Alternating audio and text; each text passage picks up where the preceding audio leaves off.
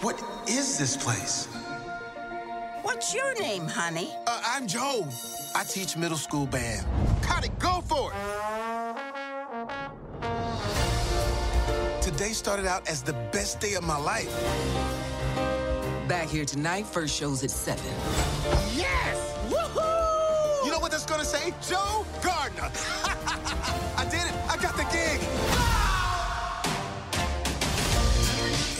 Is? No, it's the great before. This is where new souls get their personalities, quirks, and interests before they go to Earth. Meet 22. I don't want to go to Earth. Stop fighting this. I don't want to. Uh, Okay, look, I already know everything about Earth, and I don't want anything to do with it. you're missing out on the joys of life, like uh, pizza. I can't smell. We can't. We can't taste either. All that stuff is in your body. No smell, no taste. Or touch. See? Okay, I get it. Wow, it's my life. Is all this living really worth dying for? You're still alive? Can you help me get back? No way! There I am. What are we waiting for? Wait, not me! Hey, everybody, welcome to You Have to Watch This podcast. I'm Alan, I'm Ryan. And I'm Devin. and today we're taking a look at the other movie that went directly to streaming platforms on Christmas Day Disney Pixar's Soul. And since Devin is the uh, Disney expert among the three of us, Probably. take it away, Devin. Tell us about Soul. All right, so Soul is directed by Pete Docter, who has only directed a few of the Pixar movies, but has arguably directed my favorite Pixar movies. Uh, he's done Monsters Inc., WALL-E, Inside Out, and Up. Uh, he was at least a writer, if not a director, on all of those. So I had a lot of expectations going into this movie. This was the first full length movie that Disney's released to Disney Plus that wasn't Mulan released, where it's like that weird Disney Plus premium, you have to pay us $30. This was just released. This was supposed to originally be released, I think, around this time, around holiday season uh, 2020 anyway. They decided to take it to Disney Plus. Uh, it stars Jamie Foxx and Tina Fey, um, which is, I mean, it's a cool combo. I, I thought it was a, It's a an weird interesting combo. It is a weird combo, but I kind of liked it. Um, and yeah, so this is the first official one on Disney Plus. It has very lofty ambitions, uh, and I want to hear what you guys thought about it. I, I guess they're not counting Onward because that did get a theatrical release. I actually saw it that one in theaters. Okay. I still have not seen that one. No. Um, Uh, I really enjoyed this. Uh, from the opening Disney logo where they had the middle school band playing "When You Wish Upon a Star," I was like, okay, this is. This is my kind of movie. Uh, I really enjoyed this a lot. Um, there's a lot that I have to say about it, but it's mostly all good. So, Ryan, I was pleasantly surprised. I was pleasantly surprised. Um, it's been a while since I've seen a new Pixar movie. Um, it, well, it's been a while since they've released one. Um, and I wasn't too, unfortunately, Devin, and I do apologize, I wasn't too impressed with Onward. That's okay. So the last that was the last new Pixar movie that came out, and so my expectations were just like, eh, Pixar's, you know, their you know big run is over. Now they're just going to be doing like specialized stories Mm-hmm. more than like the overarching ones. And this was kind of both. Like this was definitely like targeted, but at the same time, it they did enough to it to appeal to a lot of people. Um, and I'll get into that, you know, once we start talking about it. But I mean, I really enjoyed this a lot, um, and it and, and so did Kristen because she watched it with me. So Oh, that's cool. This for me was weird. So going into it, I was excited for it, but every kind of promotional material I'd seen about it, I went, oh my God, this is just going to be up again. And it felt like up for a little while, and then it started doing its own thing. And I loved it the most when it did its own thing. But my favorite part about Pixar is it always has this moment where it does the whole reveals the lie that the main character believes. Like that's one of their hallmarks is they'll like show you the lie the main character believes. They'll show them you know learning that lie is not true, obviously, and then that's kind of the emotional core of the movie. I feel like that one didn't hit as hard for me in this movie, but I love the message that was at the center of that more than I am mad about what it didn't do. I think. Yeah, we can get into that more because I have some thoughts on that too. Yeah. Uh, it's not something I really look for in a Pixar movie, but that does bring up a good point that I f- had for the end of this film. Okay. Um, watching the trailers and, or, or the commercials that I did see for this, I was getting more of an inside out vibe than I was an up vibe. Did I say up? I meant Inside Out. I 100% Yeah. meant Inside Out. I do that sometimes. Remember that time I said Deadpool was directed by David Lynch? Yeah, that, that was fun. That's not true. He definitely didn't do that. uh, so, yeah, I, And I didn't mean Speaking up. of directors, like Pete De- Pete Docter is the director on this, but it was Yes. also uh, co-directed by Kemp Powers, which I think is important to say because he also did the story with Pete Docter and Mike Jones. That's right, he did, yeah. Um, so just giving credit where credit's due. Um, oh, absolutely. Yeah. So where do we want to start?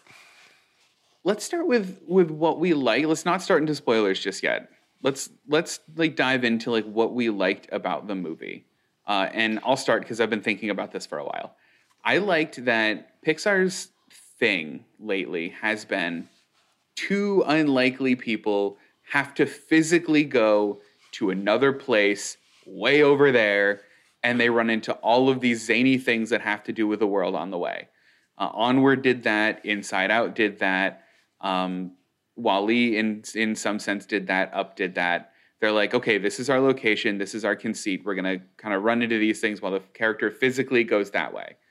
And this movie didn't do that, and I really appreciated it for it. Okay. Ryan. Yeah, no, I could definitely see where Devin's coming from that, and I yeah, um, superficially, I mean, I just kind of like the setup. You know, it being like uh, a guy who gets like, hey, you know, like he gets his life set up, and he's like, yeah, that's not really what I want to do. Um, like I like that. Uh, more superficial stuff. I, I love the fact that there's a cat in this. I'm just gonna straight up say it. I'm a cat person, and I love the fact that like as soon as the cat got involved, it's like yes, because I did not see a cat in any of the promotional stuff No. except for like on Disney Plus. Like after I watched it, then the cat appeared on everything, and I didn't see the cat before. So I think overall, I think overall, that was liked it, so- intentional. I, I, like think so that too because Yeah. yeah, because that was definitely an aspect to this film. Because I mean, I seriously, after seeing Onward and then seeing the advertisements for this, I was like, oh, okay, so he learns his life lesson. Like, I seriously thought this was going to be like a Grinch type storyline. Like seriously. And I was Sure. like, I don't really want to see that. You know, it's it's going to be Pixar, so it's going to be good and it's going to be funny, but I'm not sure if I really want to see that kind of a storyline right now. Mhm. And it wasn't that, and I was happy about that. So, I think I answered the question correctly. Yeah. No, you what got it. man. What really struck me about this movie was the music.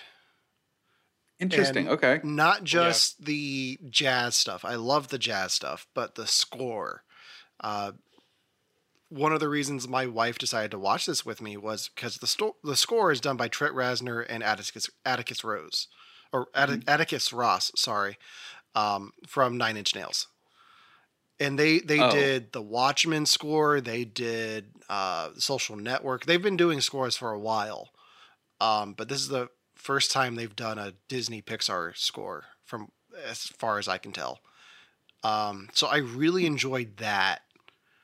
Um, and I I like that they hid the the bulk of the movie from the advertising. Like you saw a lot of them in the soul world and not really anything on Earth. Um, which left a lot to be surprising throughout the film. Well, and I did like that a lot because basically when they got to the soul world, I was like, okay, we're done seeing the human world, I guess. And you definitely weren't. And then I think the parts in the human world actually made it better. Like those were the parts I liked more than the parts in the soul world. Because a lot of it I feel like I've seen from Pixar before. The whole like, this is where they get personalities. There's where introverts go. Hey, look at this. Everyone's named Terry. Isn't that silly? Uh, or no, everyone's Jerry and the one guy's Terry. Like, isn't that silly? And I was like, okay, that's Inside Out. Got it. Like, I've seen those things before. I've seen. I know you can be creative, Pixar. Thank you. it also does a really good job of taking all of these spiritual ideas and ideologies and like metaphysics and bringing it all together into an easy to digest um platform like a easy to digest I, I don't even know the word I'm looking for. No, it's I- easy to understand. Yeah, and it's the easy thing to I connect with. Yeah. And the thing I like about it too is it was completely like non-religious, the whole thing. Like it showed like what happens before you're born, it shows almost what happens when you die, and like none of it like leaned, I thought, like one towards one religion or another, really. Well, and what's great about that is it doesn't lean religious, but you can still read into it what you want. Like, Exactly. If you want to look at the religious aspect, like a religious aspect of it, then you can. Mm-hmm. yeah. So, So is there anything that you didn't like about the movie? Like is there like without spoilers, any like kind of overarching problems or anything like that? There's Coulda you- one aspect. Sorry. go ahead. No, go ahead. okay, uh, there's there's one aspect of the movie I felt went too long, but I can't Mhm. get into spoilers. Without, Okay. But there was like a part that, that dragged for you. Yeah, there was a part that dragged for me, but I can get into that when we get into spoilers. But I mean, other than that, there really wasn't anything that I disliked about the film. My only complaint is I could have used more Daveed Diggs. Yes. Oh yes. I could say that about anything he's in, probably. So Who was Yeah. he?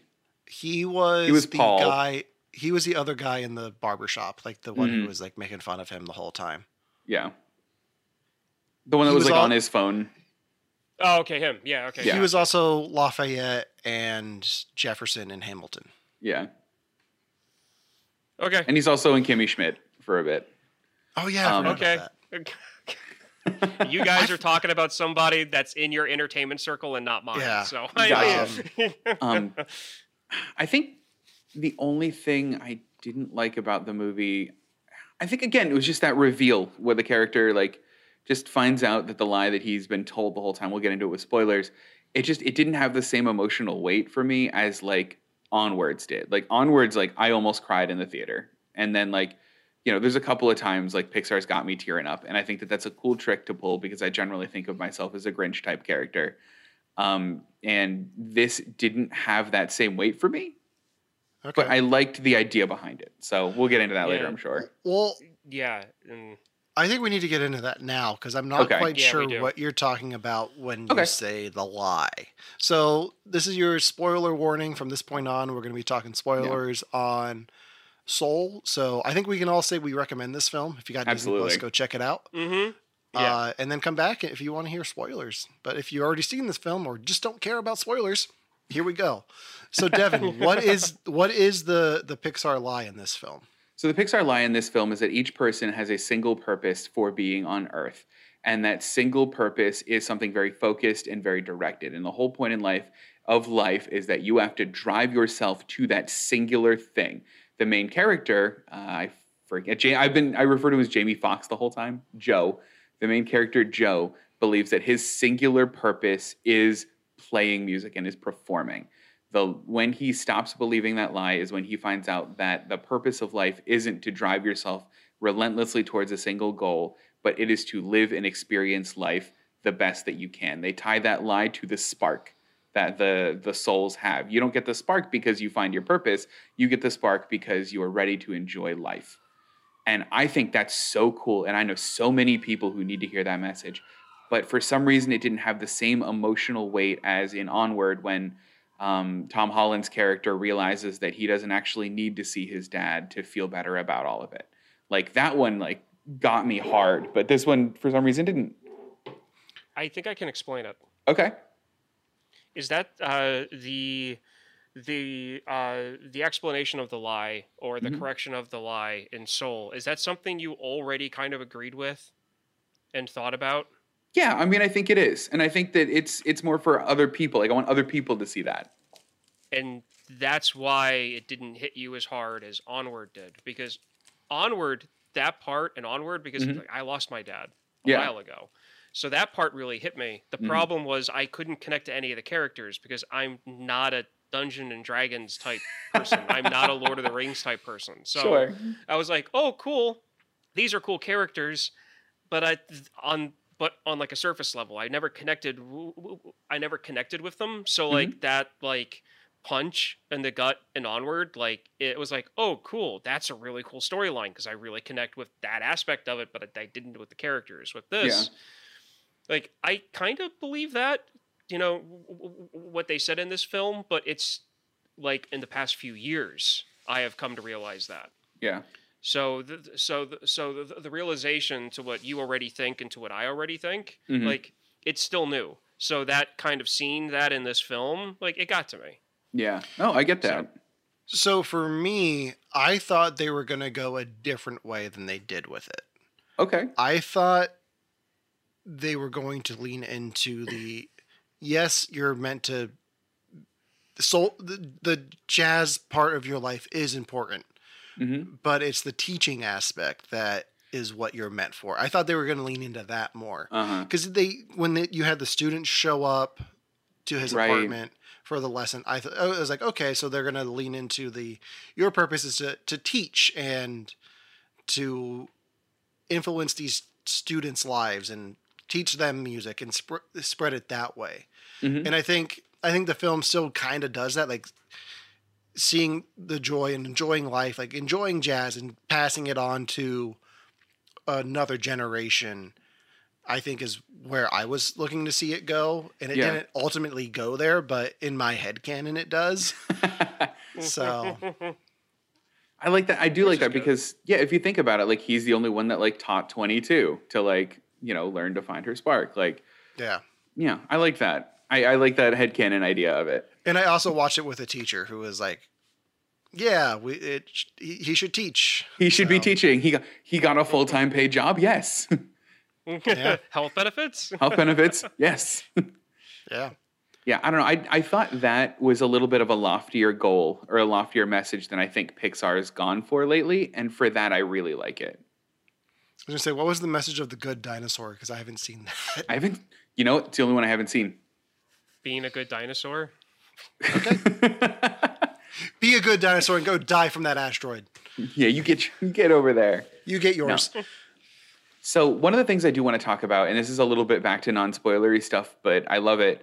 Every time Pixar does something or does a new movie, they need to challenge themselves in some way. Uh, they need to do something creative or innovative in the field. Uh, and a good example of this is for Brave. They made a whole engine for Merida's hair. Um, did there was there anything technically impressive that you guys saw in this movie? Uh, and I'll tell you my answer later because this might be it. I don't know.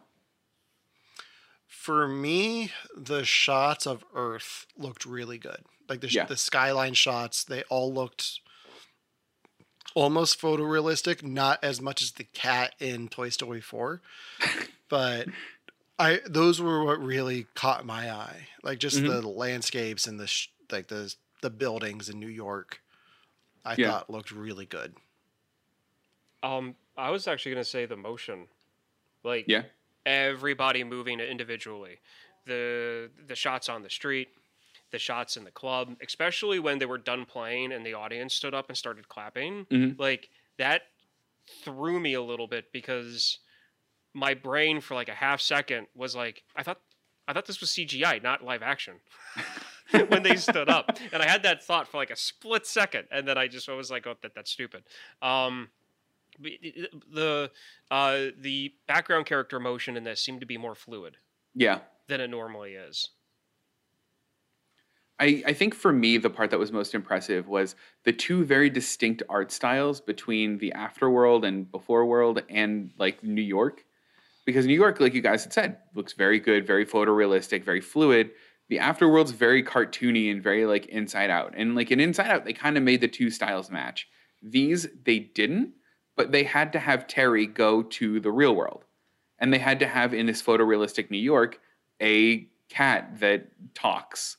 And I think that one of the I thought that was one of the more impressive things is they made it work seamlessly despite what looked like two different art styles. That was the part I thought was cool. Yeah, I I really enjoyed that too. I really liked when they mm-hmm. brought what was it, Terry? Terry. In yeah. I liked him popping out of like the subway art and then like Yeah. They was like really integrate cool how him with the environment. yeah, how they they blended him in with everything around him. Yeah. This is gonna be random, but and I, and I, and I don't know if you guys are going to see this, and it might just be a weird quirk of mine, but I see a lot of the crab from Moana in Terry, and I see a lot of Terry in the crab in Moana. I I can see that. Uh, Like the it- voice sounds similar, and is it the same person? It's not. I'm I'm looking them up now. Uh, it looks like Terry is voiced by somebody named Rachel House, uh, and the crab from Moana is somebody from Flight of the Conchords.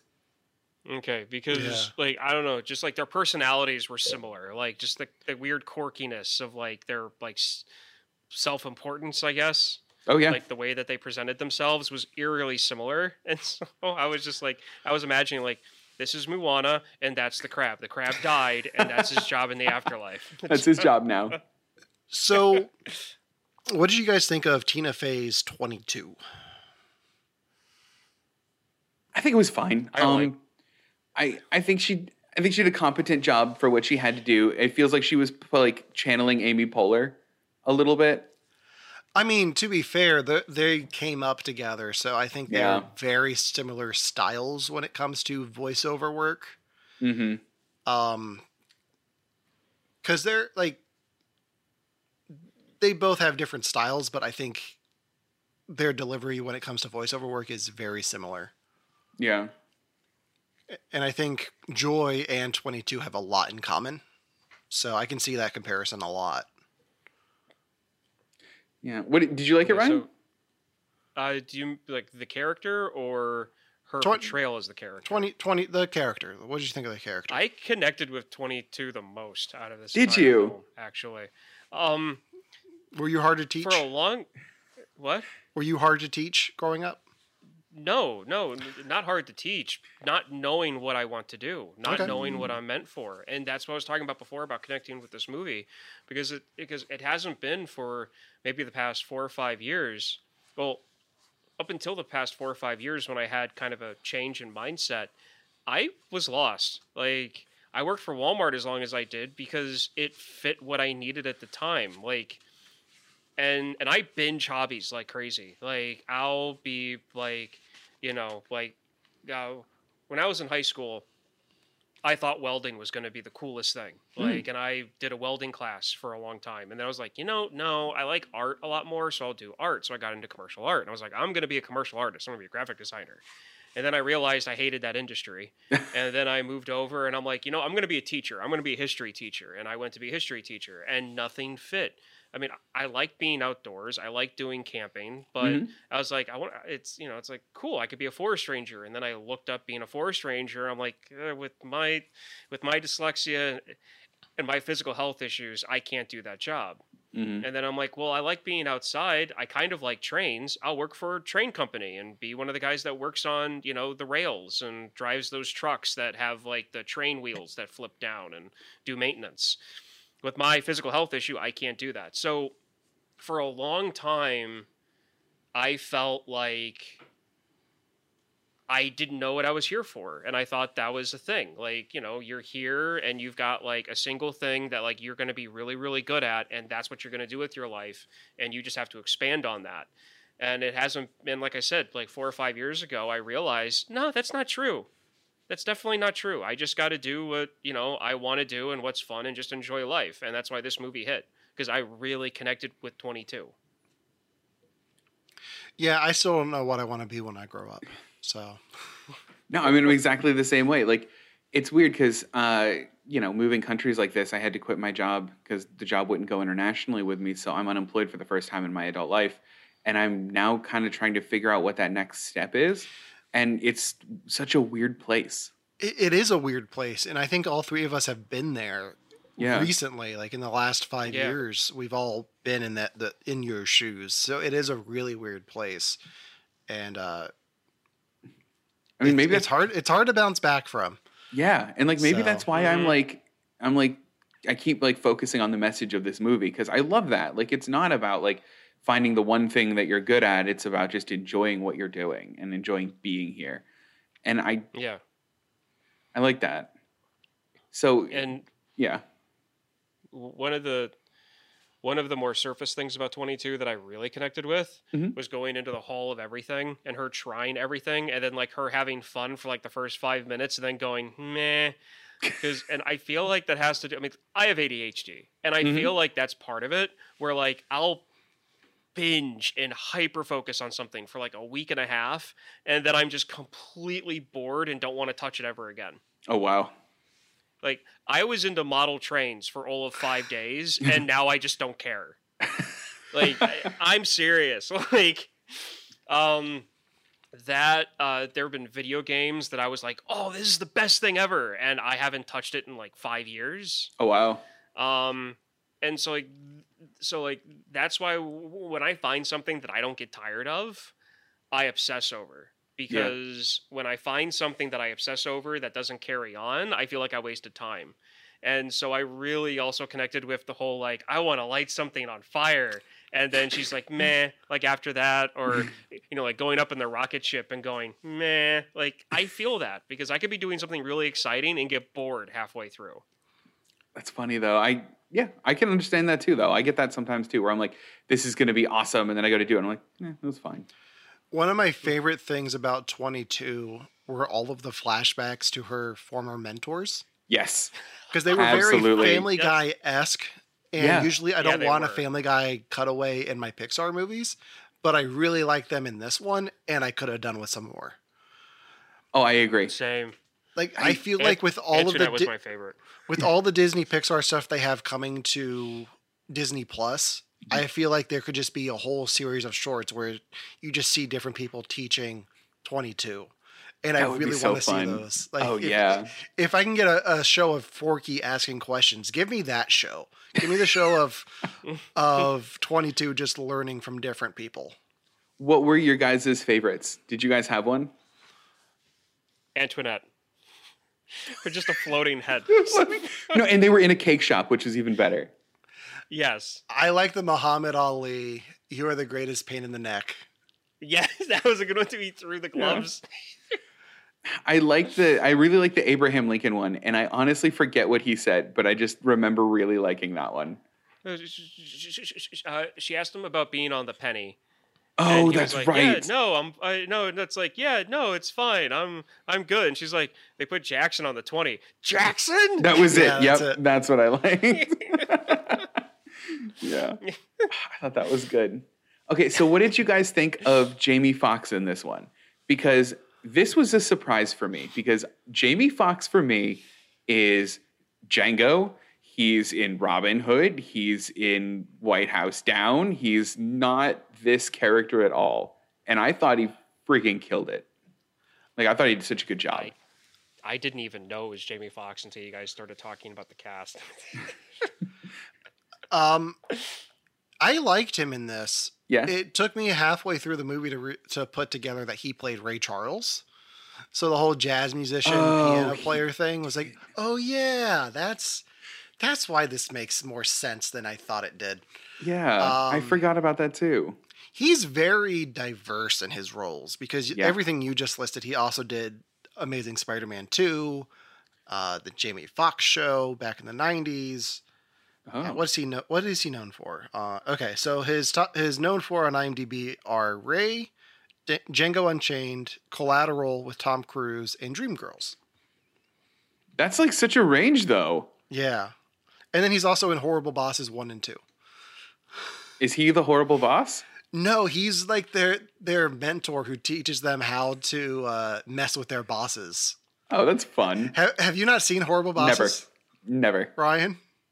I've had no interest in ever watching horrible. Bosses. is it's not Jason- what we'll do. It is Jason Bateman in it, so I'm gonna love it. Jason Bateman, no. Jason Sudeikis, and Charlie Day. Yeah, I'm gonna love that three. Those Yeah, three. No, I like the actors. I just don't uh, find the concept appealing. Oh, gotcha. Yeah, I liked him in this. Um, Yeah, I thought he was really good. I mean, it's it seemed different than what I was used to seeing him, and I liked it. the the the weirdest casting for me was Moonwind, played by Graham Norton. Yeah. Uh, Who's that again? Graham Norton. He, he oh, who's the character? No, who's Graham Norton? Graham Norton is a talk show host in the UK. I'm trying to see what he's in that you would know him from. He's, I mean, he's very British. Yeah, I don't even know him from anything outside of his Wasn't he talk in show. Something. He was in Eurovision. something recently where he did a. Uh, he did he did like a quick cameo in something. Oh, hang on, was he in Cats? I don't think he no, was in that Cats. that's that's James Corden. yeah, Oh, you're on the that's- right track though. Okay. Yeah, Okay. Yeah. Yeah. Uh, Then I'm not entirely sure I know who this guy is. This guy. Oh, him. Yeah, Yeah. him. I've seen him occasionally on on on that show where the guy with the beard interviews the actors. And they tell stories on the red couch. Inside yeah, the that's actors. his, that's his show. Oh, that's oh, his that's show. him? Yeah. That's his show. Yeah, oh, okay, Graham cool. Norton show. Yeah. Okay, cool. Yeah, no, no, I know exactly what you're talking about now. exactly. yeah, I Yeah, I only see clips of it on Facebook, so I only like. I didn't know that was him. Yeah. I saw him in the IMDb cast, and I was like, "Wait, what?" But it makes sense. It like, just- it- yeah. I had to look back at the the cast list to figure out who that voice was. Like, I know that voice from something, but I can't place it. And that's what it was. It was those interviews that you see on Facebook from the Graham Norton show. yeah, yeah, exactly. I really liked that character though. I liked Moonwind a lot, and I especially liked his whole like everybody else was like meditating somewhere, and he's just twirling that sign like that's his meditation. I I mean, it, I can see that being someone's meditation though. Like I, I can, I yeah. totally bought that. So Well, I mean, I can definitely connect with that because when I was in high school, I was on a rifle team. Where I Oh, wow. shot competitively. I used rifles and I shot competitively against other high schools that had rifle teams. Wow. Welcome to America. Um, at first, Nailed when you said rifle team, I was just picturing you in the color guard tossing rifles. I did that's too. what a lot though. of people think. That's what a lot of people think, but it's not. Like we did competition shooting at ranges at 50 feet. Wow. Um, but anyway, um, I like it was a meditation thing for me. Like I would lay down in, in the prone shooting position, get tied up in my gear, Mhm. and I y- y- you had to breathe a certain way. You had to pull the trigger the certain way. You had to shoot the, the exact same way every single time. You had to listen to your spotter and Mhm. adjust your uh, like sights accordingly to like where you were moving on the, the, the target sheet. And I'd fall asleep after. Uh, I'd fall asleep after after after I was done shooting for like five minutes because I would get in the zone and I wouldn't hear anything else. I wouldn't even hear the other gunshots going off. Even though we were in concrete rooms with headgear on, you'd still hear the pops. I wouldn't hear the pops. Wow. So, I mean, I could definitely see, you know, somebody doing something as meditation because I used to. Devin, do you have anything like that? anything is meditation. Um, yeah, this is gonna be kind of weird, but for me, it's like if I ever just play video games, like if I'm ever like into it, it actually like I stop thinking about what the video game is and just start thinking about whatever I need to do. Um, that one, or if I whenever I go on a run. Usually, if I go on a run, I start my run thinking about a problem that I have, and usually by the end of the run, I'll have like thought about it enough that I have my answer to it. Okay. So opposite ends of the spectrum. Do you have anything? Uh, for me, it's music. Like Yeah. I have a certain playlist that I'll put on if I just want to relax and get into like to go to sleep. I'll put on this playlist. Like if I'm gonna lay down in the afternoon for a nap. Mhm. Um, but a few video games are like that for me. Um, Yeah. Anything where I'm Spider Man and just swinging around New York City is very Yeah. meditative for me, and I'll just put on like the uh, Dashboard Confessional soundtrack from Spider Man Two and just swing around the city. Um, that, that that's like my happy spot, like very relaxing for me, and I, I'll do the same thing where I where I'm thinking about like my day and like just um, processing problems and things, Mm-hmm. but also just driving. Like I, I'll driving is very meditative for me. When like there will be times where I'll I have a routine where I'm mostly listening to podcasts when I drive, Oh yeah. but there'll be times where I was like, you know what, no podcasts, just just music on Uh-huh. shuffle, and just just drive. So That's pretty cool though. I like that. So this movie had so like that, like that whole meditative thing was relatable to Ryan. The movie had something for me that was really, really familiar. Uh, and it was after he does the gig. So he he like finally gets this gig that he's been working for his whole life.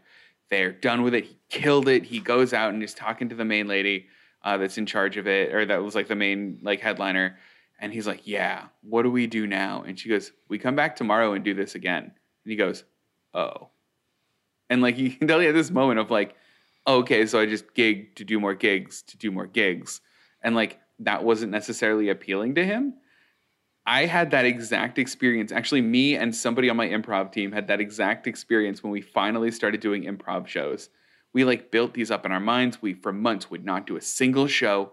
We finally did an indie improv show. We did just all right, but we did it. We were so pumped. We are like, what do we do now? And they're like, more indie improv. And I'm like, oh, okay. See, that's that's part of the reason I never really got into the gig Yeah. aspect of filmmaking Uh-huh. because I know plenty of people who do gigs and like go from job to job and work on different projects throughout the year. hmm That's not appealing to me. No. Like I like having a steady job and knowing where like having an office and a desk and knowing what my schedule is going to be week to week, even if it does fluctuate a little bit. Yeah. I, I like the stability of that. I don't like necessarily doing the gig thing full time, Yeah. but Yeah. it's part of what the industry is, and I just ha- I avoided that on in New York and in LA. Yeah. So Yeah. Yeah, so th- th- that's how it kind of was with the art thing. Because, like I said, I went to art school for a while when I Mhm. was in high school to like do the whole graphic design thing, and it was fun. I like being creative, but the industry just did not appeal to me at all. Because either you're freelance and you basically have to like sell yourself, which I don't want to do. I find like I'm very insecure about having to like create an elevator pitch for myself and Sure. like having to like you know do that whole thing. Mhm. um, and then getting a job at an actual like company that does it commercially like in a very wide spectrum is very cutthroat. And that's Yeah. not the environment i want to be in.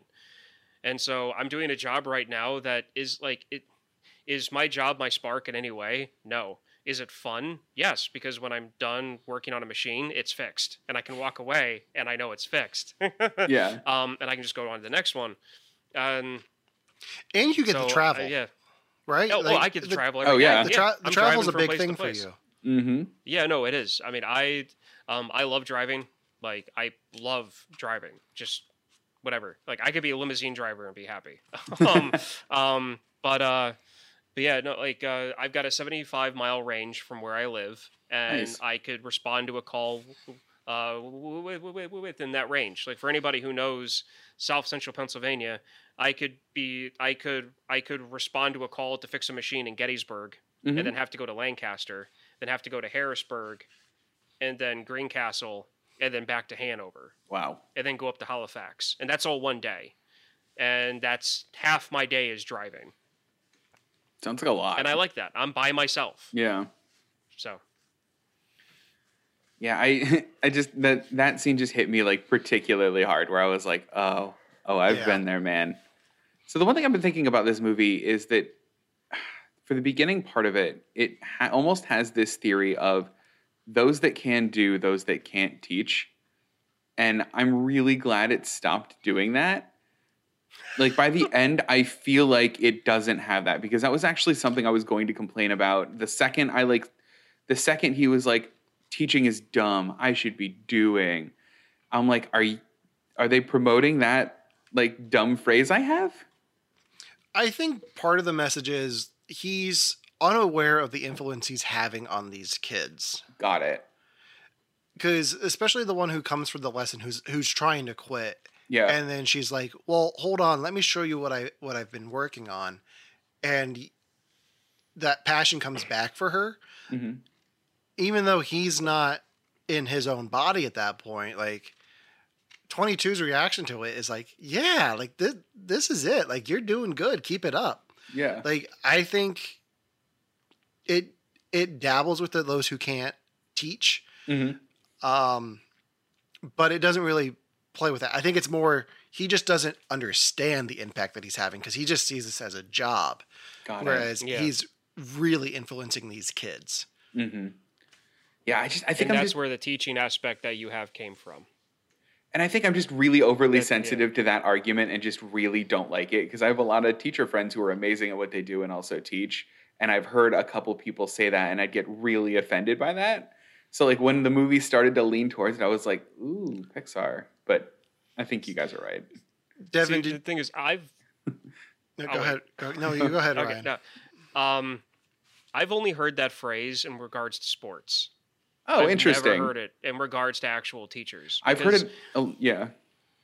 Yeah, because it, like here, like I was a decent shooter when I was in high school. Mhm. Like I was a good shooter. Was I, you know, like an, an all star? No. Was I going to win any awards? No. But I can teach, and I know it. So like, I'm a good amateur shooter. Mhm. But when it comes to like competing professionally, I wouldn't cut it. But I could teach somebody to to you know shoot per professionally. Mhm. So I've only ever heard that in the sports realm. I've never actually heard it in regards to like a history teacher or a Mhm. music teacher. Because I mean, you have to be able to do it to do those jobs. I've heard it more towards English teachers, like people who go into college for like a English degree, like like I feel like a lot of them like want to like aspire to be writers, but most of the time end up teaching like high school English. Sure. Um, but De- Devin, did you get any flashbacks to when we were in jazz band watching this? Oh my gosh, like the whole time. Absolutely. Especially Yeah. like like him like like re- like singing the melody like while he's conducting and the band just like not getting it. I feel like there were a couple of charts that our band did that like Mr. B was just like they're not getting it. Like I'm just I'm pulling this one. Yeah.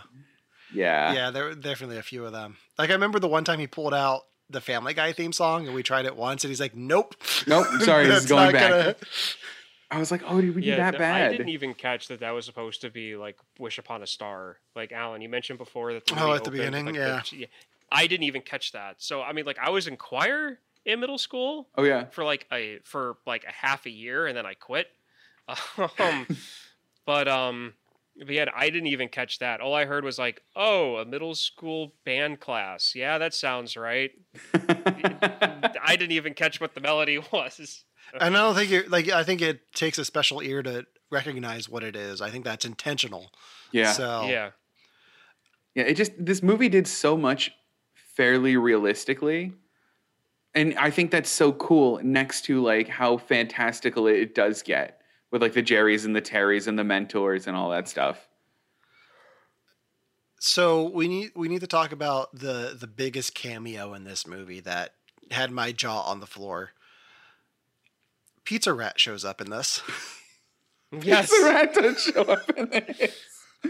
That Was not one expecting Kristen that. and I were laughing so hard about when we saw that one. Was not expecting Pizza Rat. No, that was great No. though. It's such an old callback, but I was I'm there for it. When was Pizza Rat like around? Oh, that was like Oh. 2012, wasn't it? Was it? 2013 or 14? That was like early. That was like in the past like six, seven years. 2015. Wow, that's so old.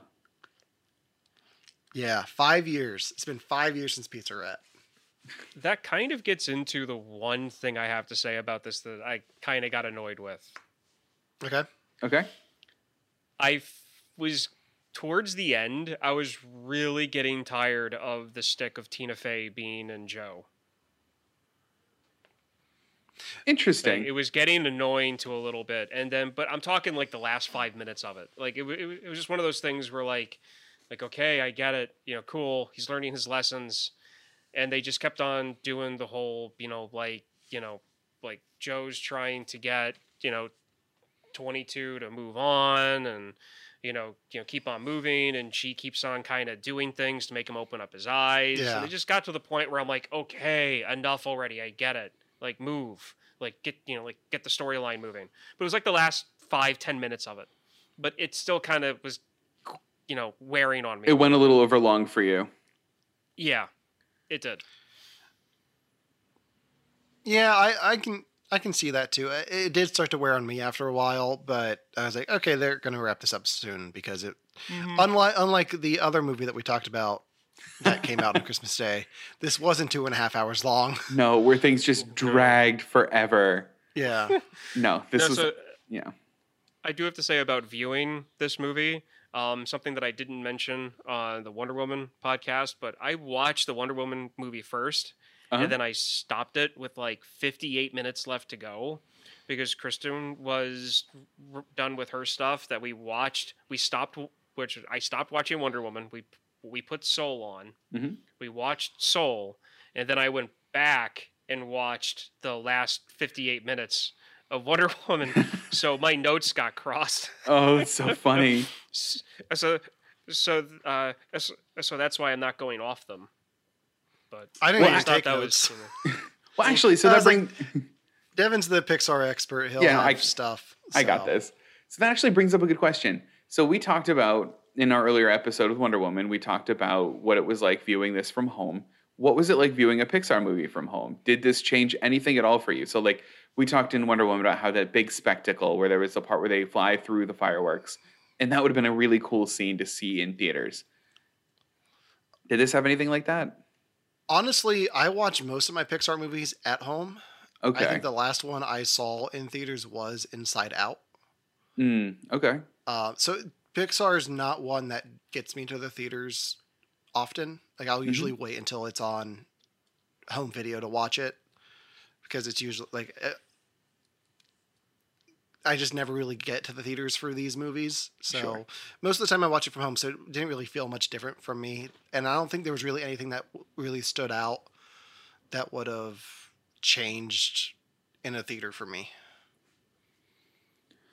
I would have liked to see this in theaters mainly because of the 2001 ish uh, compilation they had at the beginning Yeah. when Joe was falling through from this like the, the escalator to heaven Yeah. to like the before realm. That whole montage, like that was very 2001 esque, of like the like weird visuals and the like tunnel vision, and then him falling through. Mhm. Like that would have been cool to see in the big screen. Um, that and when they were in the lost soul, like in the zone. Oh, yeah. and they were dealing with the lost souls. That would have been cool to see on the big screen, seeing that pink, you know, um, uh, Grateful Dead ship. It's coming up over the hill. Yeah, Yeah, I I think I was the same way. I think I've seen every Pixar movie in theaters. I see them almost the day they come out. So this was the first one in a long time I haven't seen in a theater, and I would have loved to see that. According to IMDb facts, that part that Ryan was talking about, where he like jumps through the um the escalator, uh, that's supposed to be an Interstellar reference. Which like, okay, like I it, you know insert space movie here reference. But I thought Yeah. that Yeah. I would have liked to see that on the big screen. I think so. It was a little weird for me. And I'm pretty sure Nolan was referencing uh, 2001 when he did that. For Exactly. Interstellar, So Right. It all Yeah. kind of circles back on it's a reference of a reference of a reference. right. a copy of a copy of a copy. yeah, and then you wind up with uh, you know four husbands, and one of them Yeah. doesn't turn out that right. Yeah. Devin, do you get that reference? No. Oh, I know what we're watching next week. Do you? Yeah, Multiplicity. Yep. Don't know what that is. I can't wait. I thought these were your picks. I don't know what it means. These are bonus episodes. Yeah. These are all these are all good. So you actually brought up something cool that I for, not forgot about, but it was something I really loved when I watched the movie and then just kind of left. Was I liked those like purple monster things. And I liked Yeah. how you got to be one of them. Where like if you became so incredibly obsessed and single-minded about something, you like became like this monster, which I love that as a message, I think. Well, that's kind of where, again, like I where my connection with this movie came. Like that's where I was before I left Walmart. Like, I'm Yeah? gonna fully admit it. Like I'll, and I'll name drop. I don't care. Like I was one of those monster things, and then the situation at Walmart happened, and I mm. left. And my drive home, like I literally had that reaction where that guy woke up at his desk and he's like, "I'm free," and he threw all the like computer screens on the ground. Like I like I seriously had that reaction the drive home Wow. on my last day. Yeah, I definitely was in the same place at a certain point at Walmart because we that's where we met. If anyone doesn't know, Yeah. Like, Ryan and Oh, I yeah. met working retail at Walmart. Um, so yeah, it got to the point where I was there as well, and then like managers were just being really stupid around me. I was like, you know what? I don't need this. Like, I I I can go find something else, and then I did. I found Yeah. something else, and I was at Walmart for a little bit longer, but I was part time, and things got better, and then I was able to do video stuff full time finally, and uh, things got a lot better after that. So yeah, retail really does wear you down, and Mhm. yeah, Well, I mean, I even had that when I was working tech support. So I'm, I won't name drop, but I was working tech support for a specific, felt like a startup company. To, and every time like something would happen in the company, it would, I would obsess over it. Like it would be all I would think about that night. I would come home and Romana and I's only conversations would be about me being mad about this thing from this job. And it just it literally like I turned into that thing. And then I got a job immediately after that one and it was like I was a whole other person. Like I had my personality back. I wasn't just about this job. So like that like really hit home for me too. And I thought that was so cool where they they just show that you become this like obsessed monster. And I love that. Good job, Pixar. Thanks. yeah. Thanks mm-hmm. for reminding me of my adult stuff. Now, what do you think your soulless, your lost soul monsters looked like? Oh man. Because they were all different. I So, what do you think know. it looked like? Mine would have had This is yeah. this is purely imaginative, like because there's no connection between what you were doing and what the thing looked like. So this is Mine- just what you wanted it to look like. mine probably looked like Grimace. I like that. Mine would have had a lot of like ropey fingers that like were like all over me, like more than like two hands, like a lot of like hands and a lot of the ropey fingers, and then it would just be like like have this like permanent scorn angry face on it. Okay. Brian? Mine just mine would have been a monolith with legs, with the new camera set up for the iPhone as eyes. Like the the the three. Yeah, th- The Brainiac three, and they camera? would be- yeah, yeah, that. So just so what was it? Just the monolith, the eyes in the shape of the camera for the iPhone with legs, with tiny little stick legs. That's it. Okay. That's awesome. So this that all of these conversations bring up something I just thought about. Like a lot of the stuff that we're relating to about this movie is stuff that are what collectively, you know, 29 plus years of living on this earth have kind of made us relate to. Is this a kids movie still?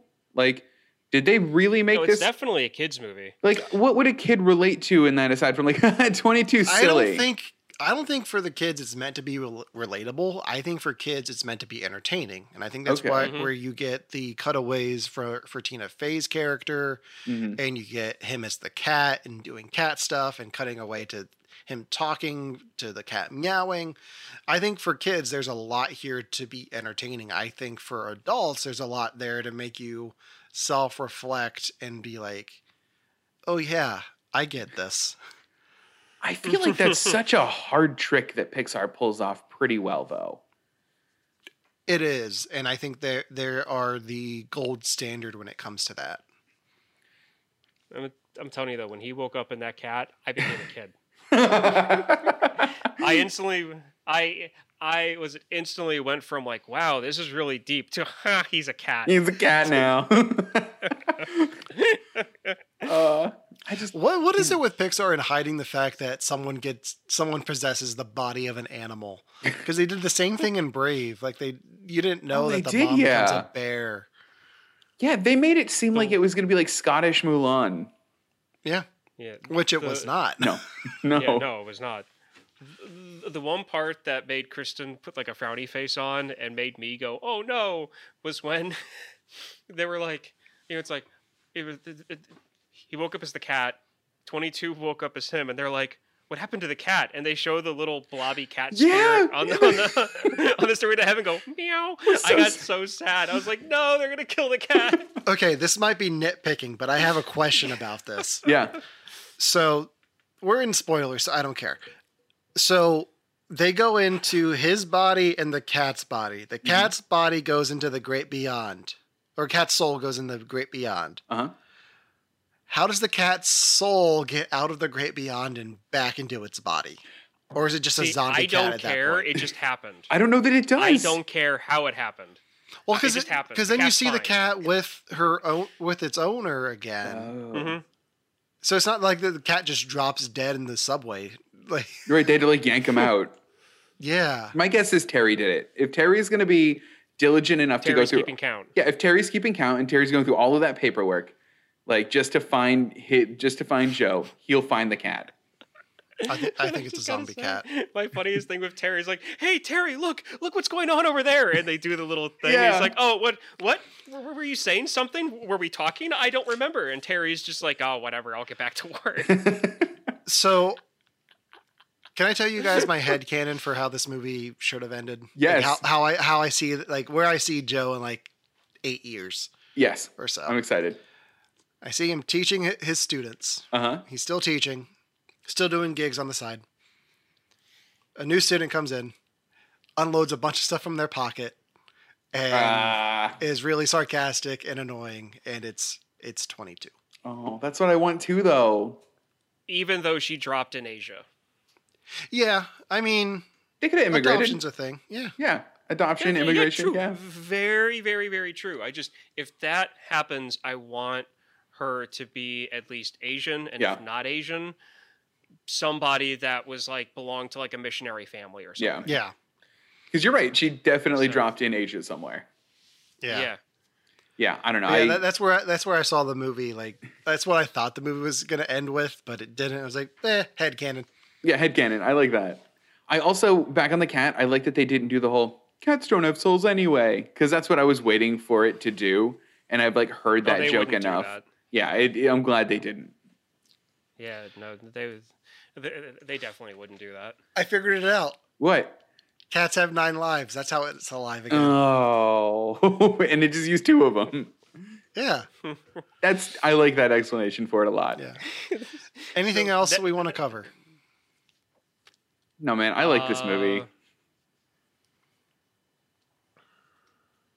One thing I had to ask Kristen Mhm. because it was right after the first scene where he's teaching and he looks at the pictures on the wall of like the old jazz artists. I, I asked her, I was like, are those real pictures that they incorporated into the film? Like, Mhm. at first I thought they were real. Like, I thought those were real black and white pictures, but they're not. They're Gotcha. created just like everything else. But I really liked how they depicted his life. Yeah. And how obsessed he was and then going through like his hall of his life when they flipped it from the one guy to you know, his. And it was one of those things where it was like he kind of self-reflected and he was like this is what my life has been Yeah. Yeah, because that's all he can remember. And he doesn't think of, like Alan said, he's not thinking of the people that he's influenced.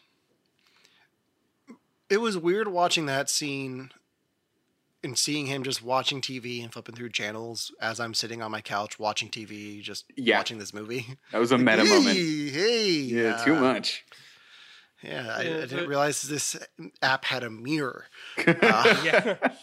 Uh, one of the things that I like about that, though, is that it's showing that, like, anybody can fit into that role. Because, I mean, like, I was thinking that a little bit, but then I was thinking to myself, you know, hang on a second. No, because I interact with so many people a day, and I have conversations with a ton of people that, you know, even though I'm afraid that that's what my, like, hall of life might look like, Mhm. and, and they don't call it that. That's the best way I can describe it. I mean, there's a lot of people that I interact with on a daily basis, even though I work on my own, because I deal with customers constantly, Mhm. face face to face. So, you know that, and they haven't really found a way of depicting social interactions online yet. Right. So so like what the three of us are doing right now in that old style of like, oh, what does your life look like would just look like us sitting on the computer staring at a screen. But in reality, we're talking to each other and we're discussing things. And this gets into why I have such a beef with people that are like, get off your phone. like, no, old man, put down the newspaper because it's the same thing. Right. Almost. Like, stop it. Yeah, it's it's weird because like the three of us are talking every day, even if it's just like a meme or two. Like we all have an interaction, and I've Right. been like skirting around the fact that Devin hasn't seen The Mandalorian yet, but we're still having conversations. So I'm gonna guilt Yeah. trip you as You much really as I can to. until you watch it. You need to watch it, Devin, because there's so much stuff that Alan and I have been like exchanging Yeah. about it that we need to be able to do it in the group chat, and we can't because you haven't seen it yet. But hurry, I I will promise. say, you not having watched it has set up some really great jokes on our end. Oh, has it Like, really? Yeah, it We're- has. We've been Yeah. messing with you a bit, and it's fantastic. I've, then I've totally missed all of it. Dang it. Yeah. I'm so mad about Um, it. All right. I really enjoyed Soul. Yeah, I liked it. We already Same recorded here. our best of the year. And I didn't ask this question for Wonder Woman because I don't think any of us were going to put it on there. but does Soul, where does Soul rank for stuff that you've seen this year? For me, it's pretty high. Mm-hmm. Not, not having seen many new films, this is pretty high up on my list now. Uh, it probably would have Yeah, made my top here. three. Same here. I think this would have replaced Tiger King on my list. Okay. Yeah, I think this would have been my number three, and I think that my number three would have been a number four. Okay. Yeah. see, this doesn't change my three because of how I did my three. It was Mhm. more about what took up my time than what Yeah. I saw that came out this year. But this would definitely be in my top three for my favorite things to have come out this year. Yeah. Okay. Would be this movie. It would definitely be in the top three. And if you don't know what we're talking about, uh, make sure to tune in uh, on New Year's Eve for our best of 2020, which will be dropping New Year's. Eve, like Yeah. I just said. Yeah. Uh, so uh, if you're listening to this the day it drops, it will be out tomorrow. Um, if you're watching us on YouTube, hi. Hopefully, this is the first video that we did and it actually worked. Actually, I think Wonder Woman will be the first one. We've we've been having some issues. We're experimenting. Bear Yeah. with us. Figuring it out. Um, but if you're listening to us, make sure to like us on Facebook and follow us on Instagram at You Have to Watch This Podcast. You can listen to us on Apple Podcasts, Spotify, Google Podcast, Podbean, Audible, Amazon Music, TuneIn, and the iHeartRadio app. You can also email us at you have to watch you can email us at you have to watch this podcast at gmail.com it gets to be a lot i need to make a note so i just have it all there so i know what to say um, but until next time where i have the guys watch multiplicity starring michael keaton michael keaton michael keaton and michael keaton what? uh, for What is you this have to watch this podcast i'm alan I'm Ryan. And I'm Devin. and we'll see you next week